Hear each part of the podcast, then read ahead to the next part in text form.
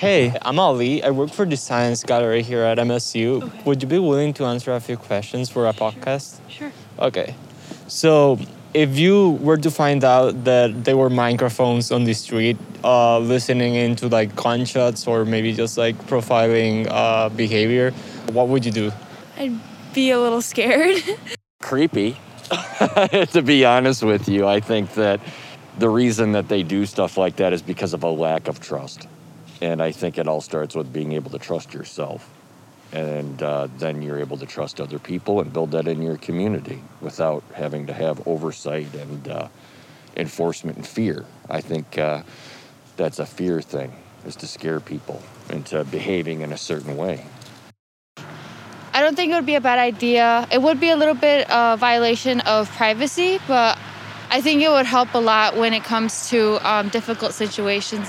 Um, I think I would like feel comfortable knowing that there are like people who are listening in on cr- criminal behaviors.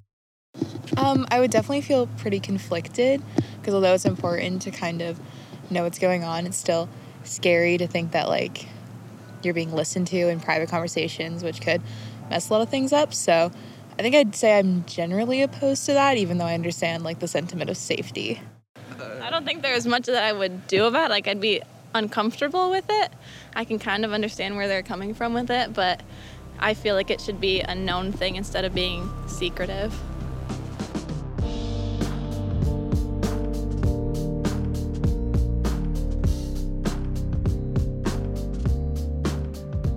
Hi, I'm Antoine Scott. And I'm Natasha T. Miller. And this is Tracked and Traced, a podcast about surveillance technology and how it affects you. We're looking at surveillance and asking the question is it worth it? Is it working? Last episode, we learned about Project Greenlight in Detroit. Today, we're looking at another surveillance program in the city. It's called ShotSpotter. What do you know about ShotSpotter? So, Natasha, all I know about ShotSpotter is that it's audio surveillance and it's supposed to detect gunshots. Other than that, I have no idea where it's used, what it looks like, or even how it works. But after today, I think we'll learn a little bit more about the technology that ShotSpotter uses and exactly who it's affecting.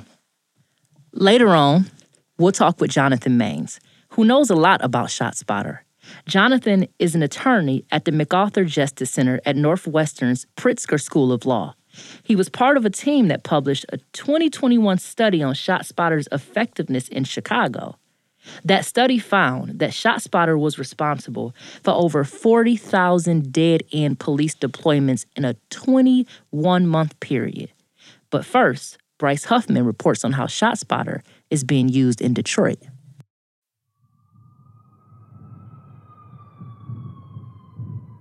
It's Friday night, and I'm standing on the 1900 block of Hoyt Street on Detroit's east side.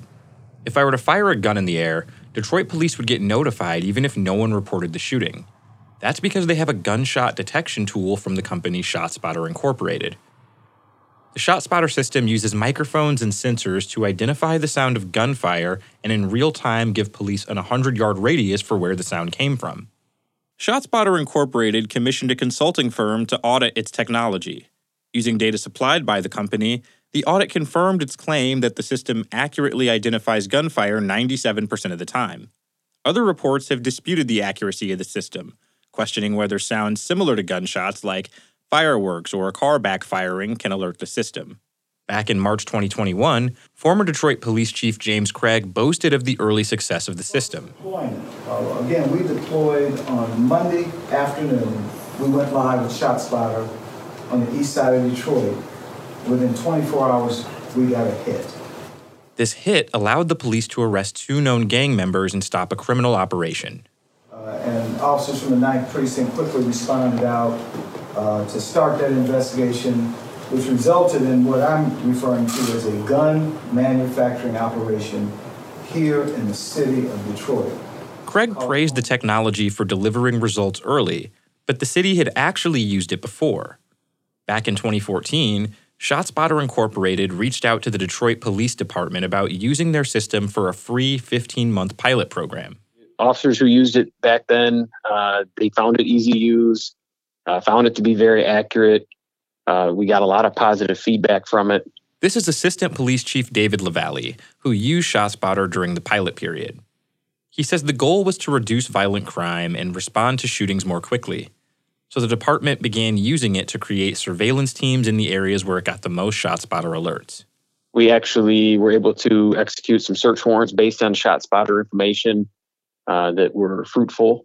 Uh, so it, it got um, a lot of support from the officers on the ground that it was able to give them much more accurate, timely information than just relying on a 911 call. That was 2014.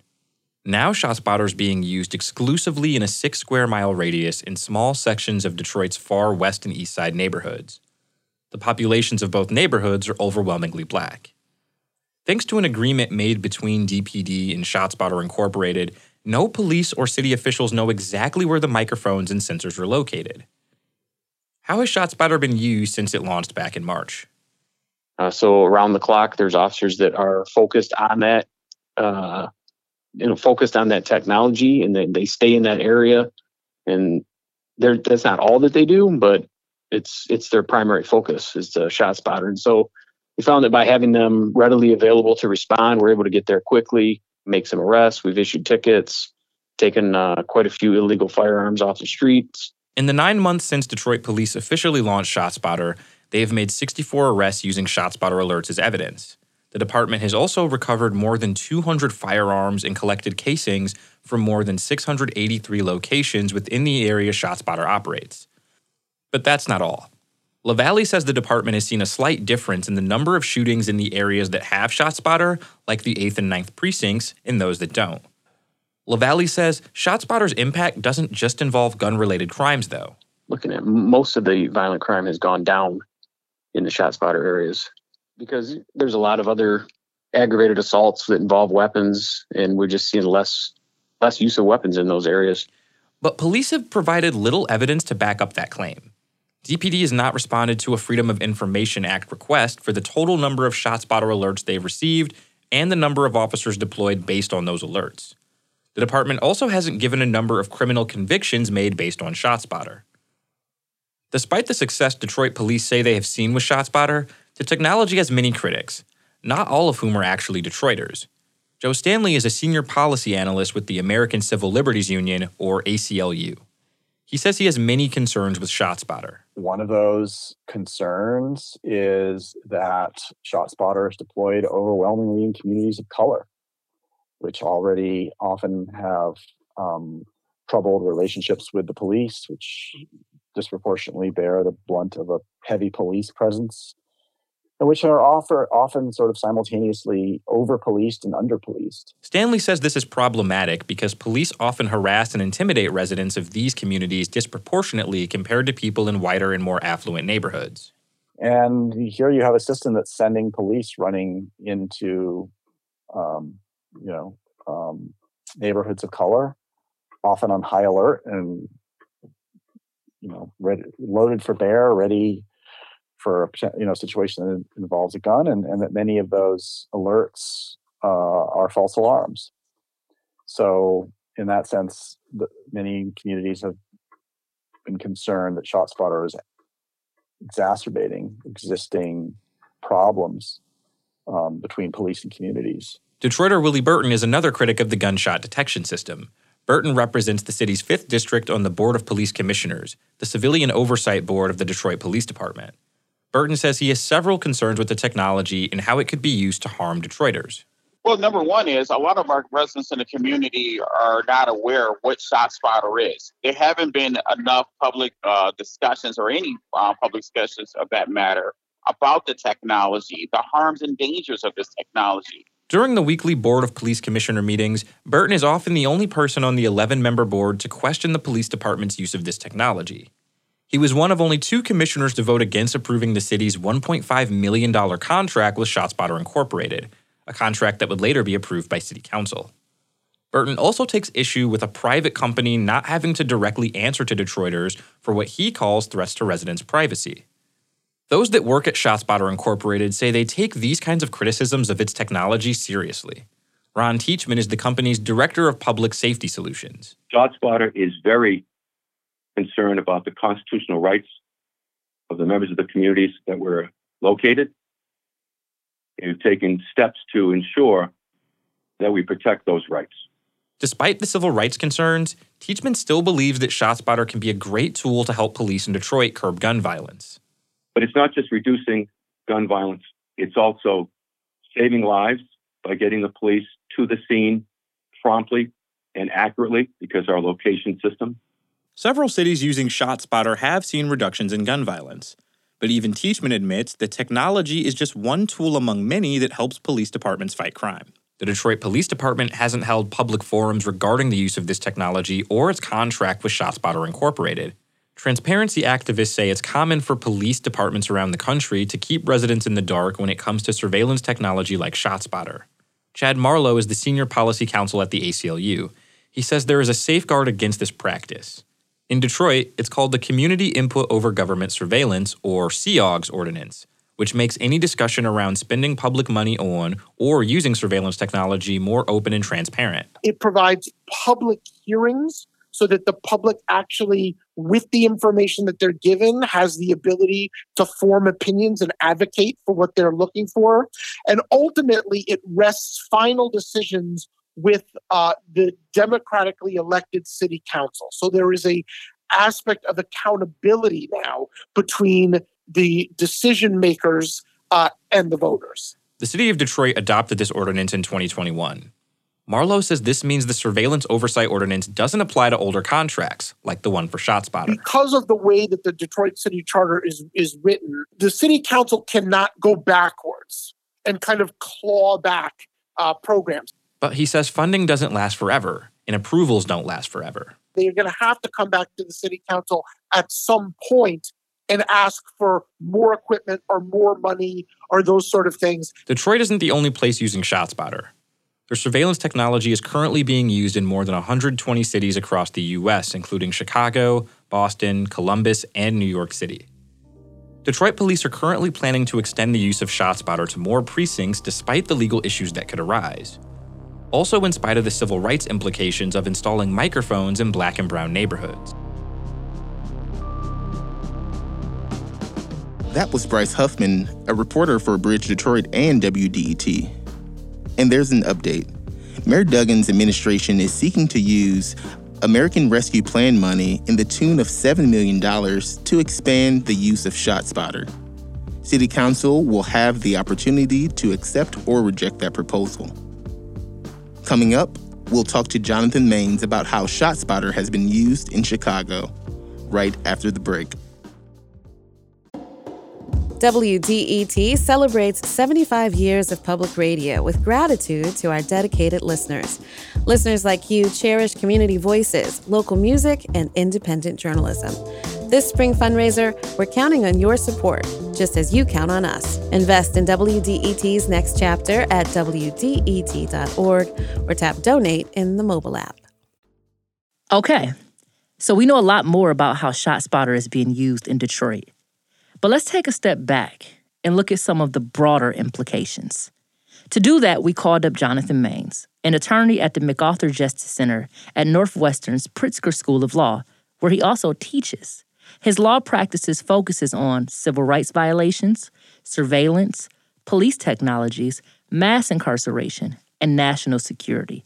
He was part of the team who conducted the study on ShotSpotter in Chicago. ShotSpotter is a surveillance system that is supposed to detect the sound of gunfire and locate it um, and send that information out to the police so that they can respond quickly. The way the system works is that if a city contracts with ShotSpotter, ShotSpotter will wire up the city with microphones. Um, they're usually on top of lampposts or buildings, about 15 to 20 microphones per square mile. And those microphones are always listening, always recording each microphone, each individual microphone saves about 30 hours of audio uh, locally um, at all times. And the way the system works is that when any of those microphones detects a loud noise, any kind of loud noise, it sends an audio snippet back to ShotSpotter's computers.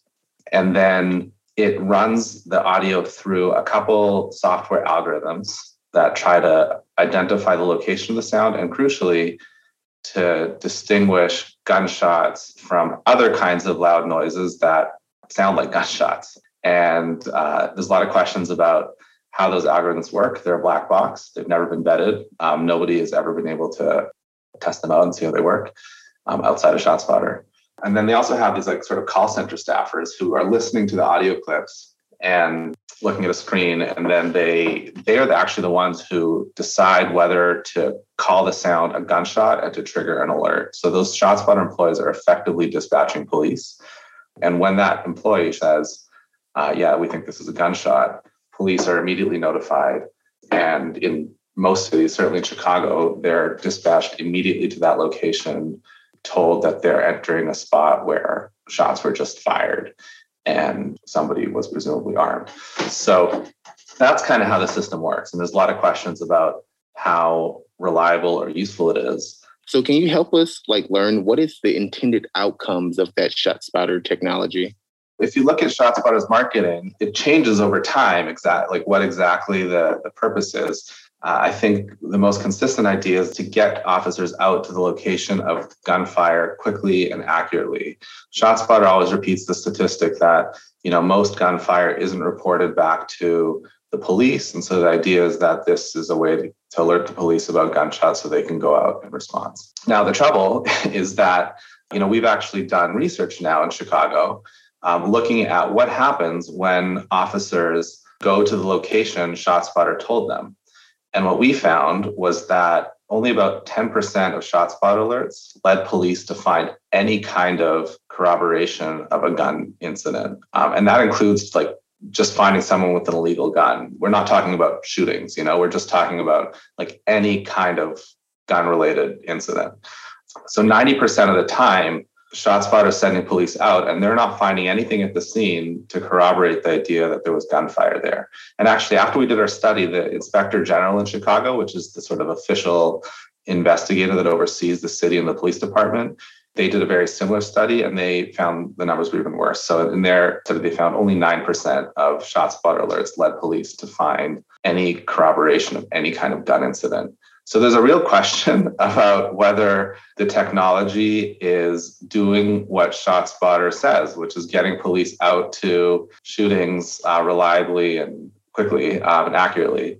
And on the other hand, these 91% of ShotSpotter alerts where police show up and don't find anything to corroborate gunfire, it's not like those are costless. You know, these are situations where the police are entering the location on high alert, expecting to find someone with a gun. Anyone they encounter in the area, they'll treat as if they are a potentially lethal threat. And I think now, you know, we've all seen how easy it is for a an interaction between police and the public to go sideways when the police feel under threat, whether for legitimate reason or not. So that's a real concern is that the shot spotter is basically deploying police over and over and over again. And police should expect to find nothing 90% of the time, but that's certainly not ShotSpotter's marketing. So, what is that process like in the sales of this technology for police departments? How did it how does it get in their hands? Great question. So, you know, all of this police surveillance technology is basically an unregulated market. There are companies that come up with uh, a technology and then they go and they pitch it to police departments all over the country. There are conventions and other sort of marketing opportunities, but there's no regulator. There's nobody who's sort of like the consumer reports or the underwriters' laboratories for surveillance technology.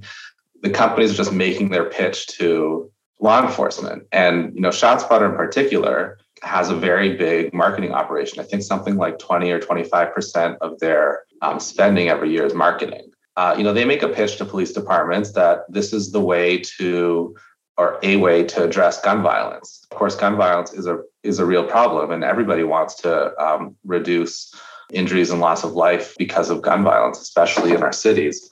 And they're sort of promising this like technological silver bullet, so to speak, that will help. But there's actually like very little, no evidence really that it actually helps to reduce gun violence or reduce the number of shootings or even to increase the number of arrests for shootings, even if you think that arrests and prosecution are the way to deal with gun violence, which a lot of us don't think that that's the way to reduce gun violence.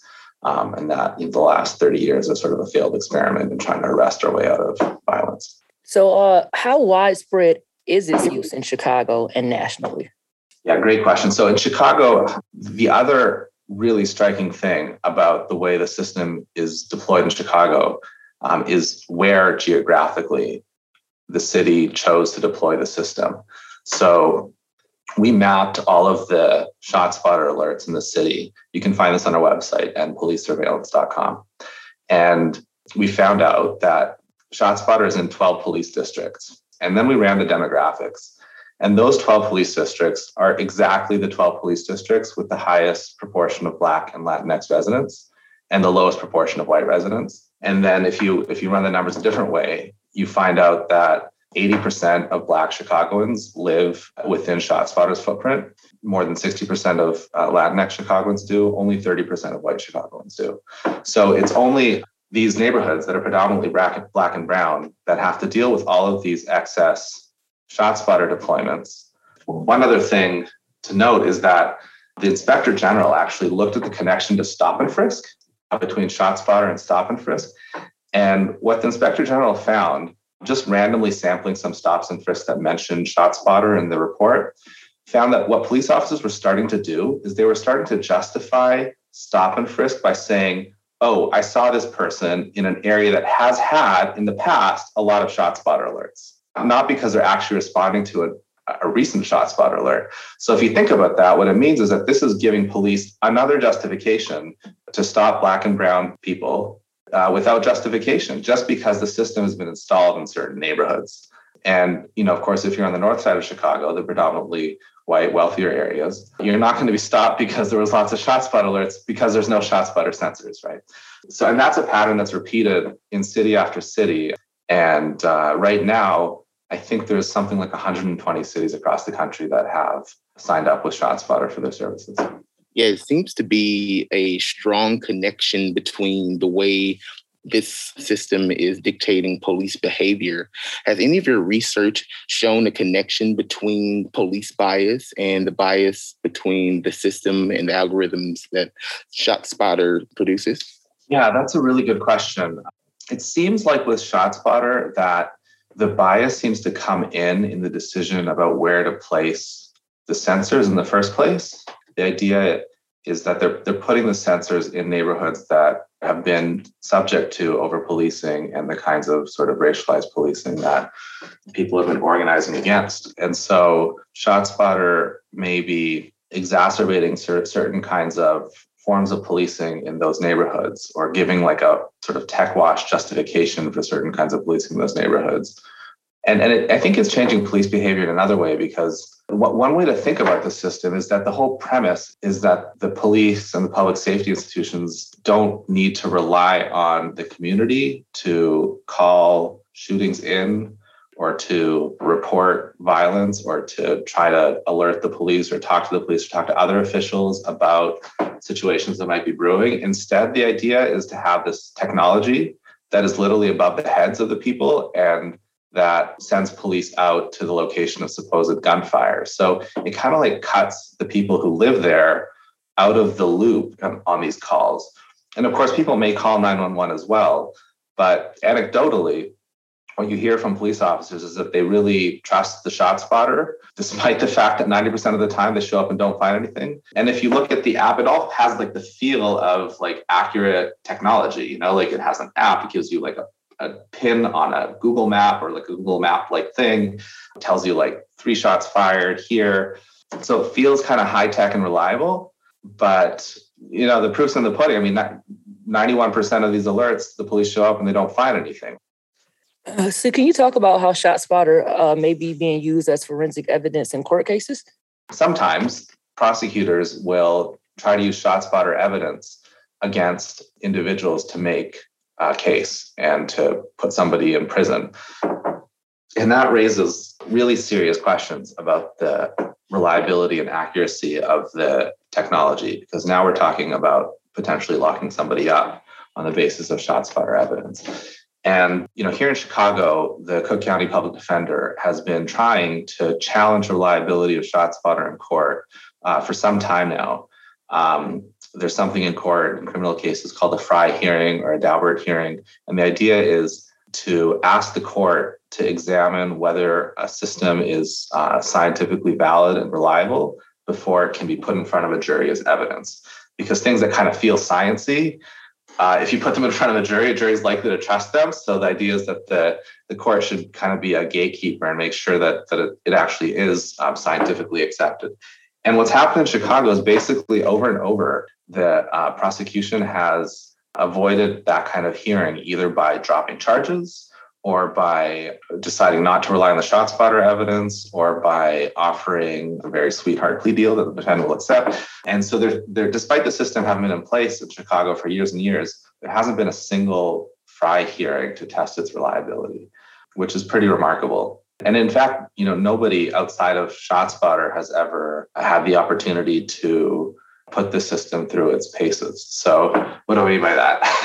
Here's a remarkable fact. So, ShotSpotter has been around for more than 20 years, but there is not a single published field test of the system against sounds that aren't gunshots, against things like fireworks or cars backfiring. So, what I mean is, as far as we know, nobody's ever tested the system against known fireworks or known car backfires, other sounds that sound like gunshots to see how well the system can tell the difference. And without that kind of field testing, uh, there's really no way to know how reliable the system actually is, how well it actually can tell the difference between gunshots and other things that you hear in cities that sort of sound like gunshots. And the fact that that kind of actual field testing has never been done to look for these false positive alerts uh, is really just remarkable and is completely inconsistent with everything we know about how you have to test forensic tools. It's as if police officers started using like speed guns that had never been tested against like known objects going at a known speed or you know it's like using the family dog as like a drug sniffing dog. Like you have to test these things to try to trip them up to see how well they do right? And ShotSpotter has never done that kind of field testing. So it seems as though we have an issue with belief in design.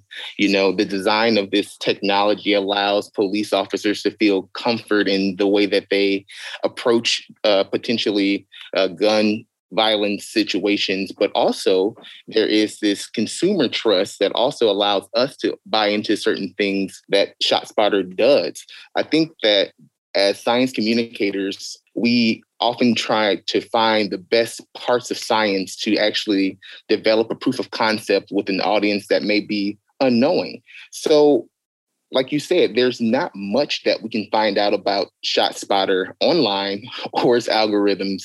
And I wanted to know if you could share a bit about the algorithms that they use and how they really work Absolutely. So it's certainly true that ShotSpotter's computer algorithms for distinguishing gunfire from other sounds haven't been vetted publicly. Um, only a little bit is known about how they work through patents that they've published and um, a couple technical papers.